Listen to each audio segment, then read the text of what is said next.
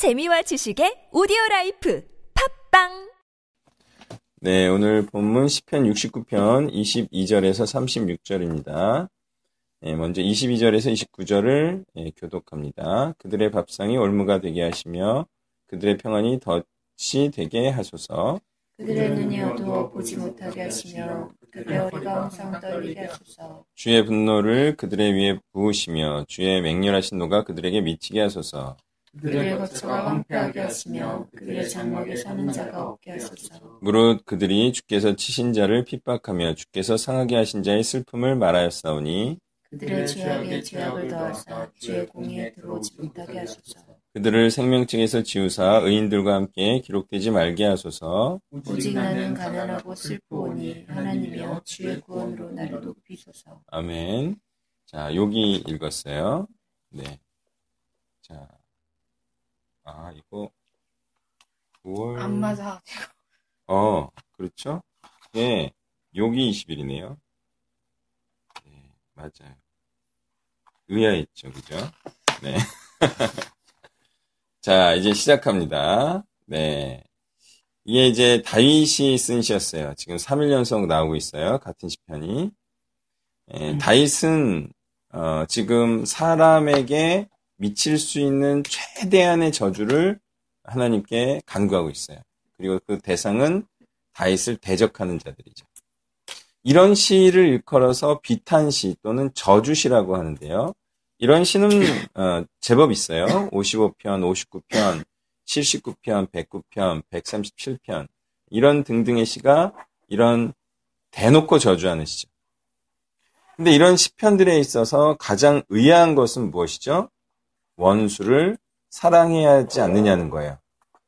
그리고 그들의 구원을 끝까지 소망해야 되는 것이 아니냐. 이런 것이 가장 의아한 부분이죠.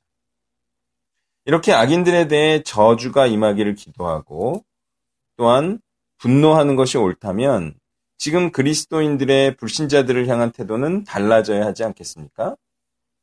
그러나 사실은 지금 그리스도인들이 하는 그런 행동들, 다시 말해 특히 지각 있는 그리스도인들은 이런 다윗과 같은 태도와 견해를 취하고 있습니다. 모든 원수들에 대하여서 사랑과 친절한 태도를 보이지 않고 있어요.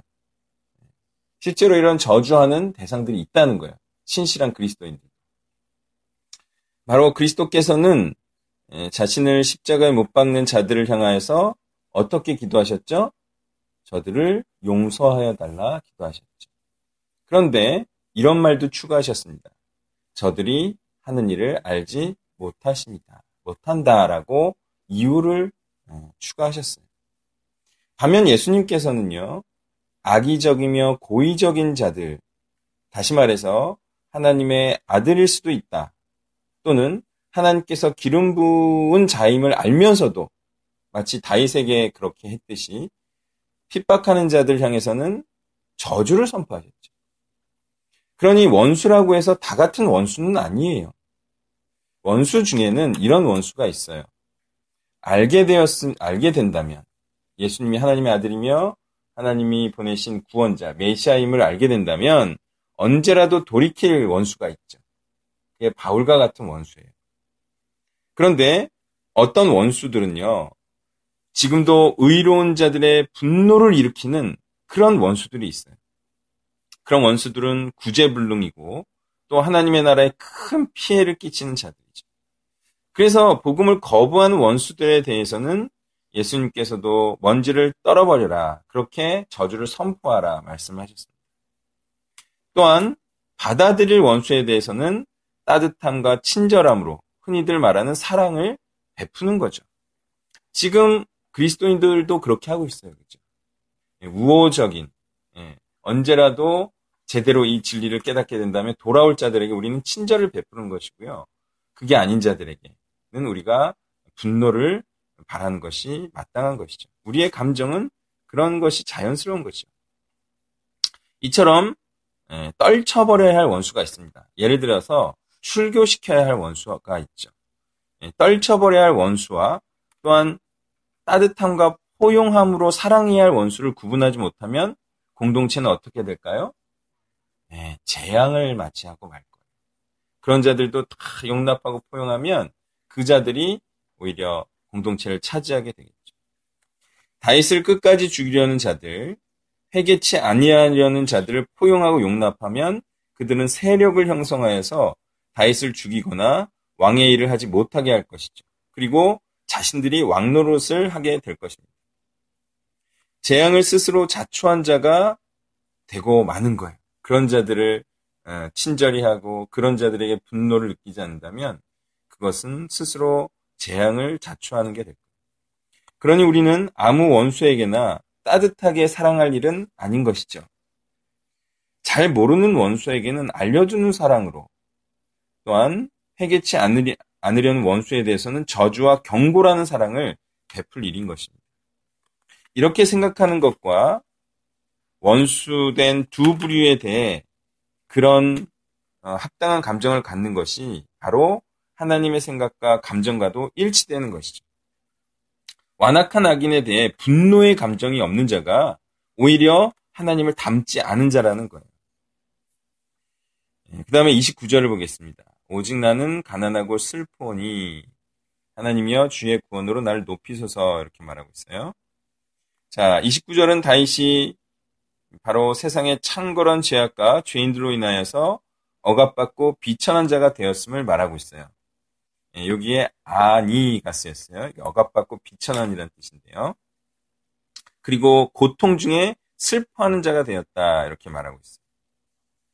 자, 많이들 어, 이런 상태에 처해졌을 때, 다시 말해 의로운 일을 하다가 이렇게 비천하게 예, 그리고 어, 힘이 없는 이런 상태에 처해졌을 때, 그리고 그것이 장기간 이어질 때 사람들은 어떤 의아함을 느끼죠.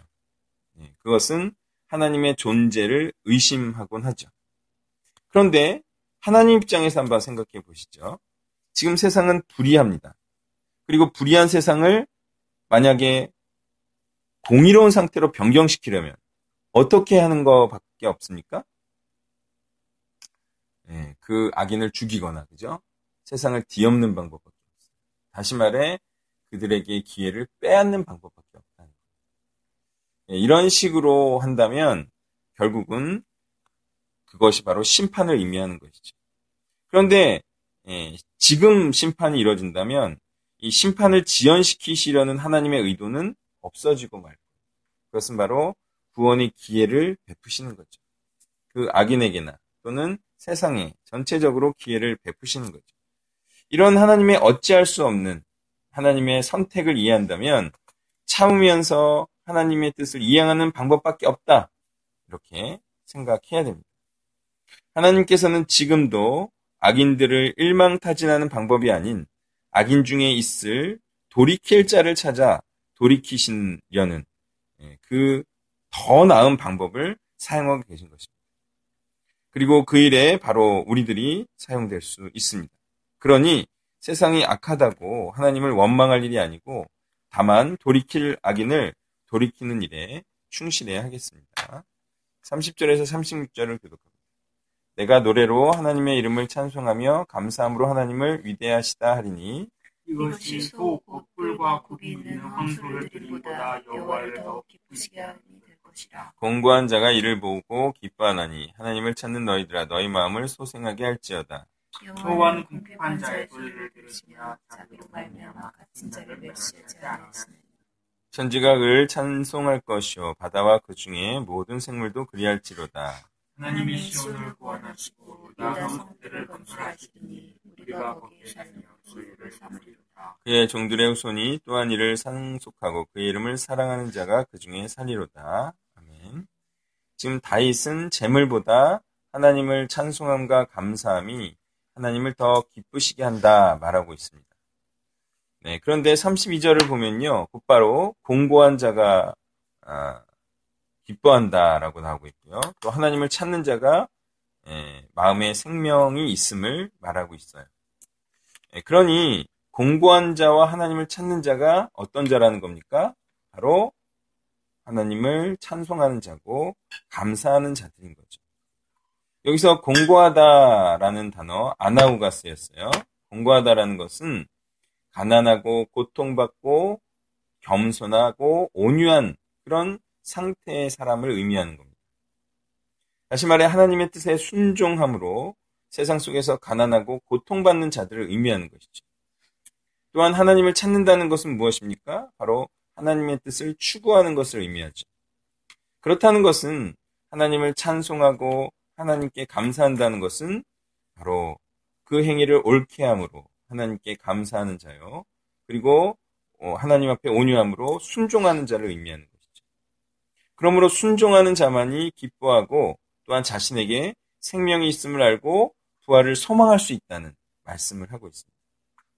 33절도요, 같은 맥락의 얘기를 하고 있는 거예요. 예, 여호와는 궁핍한 자의 소리를 들으시며 자기로 말미암아 갇힌 자를 멸시하지 아니하시니. 예, 궁핍한 자는 같은 얘기입니다. 여기서 갇힌 자를 풀어야 하겠죠. 아시르라는 단어인데요. 이것은 노예, 죄수, 포로된 자라는 뜻을 갖고 있어요. 그렇죠. 이렇게 예, 하나님의 뜻에 순종하여서 고통받고 이 땅에 가난한 예, 그런 자들은 또한 갇힌 자와 같은 신세가 된다는 거예요. 그렇지만 그것은 육신적으로 죄수요, 옥에 갇힌 신세가 되었지만 영적으로는 자유한 자를 의미하는 것이죠.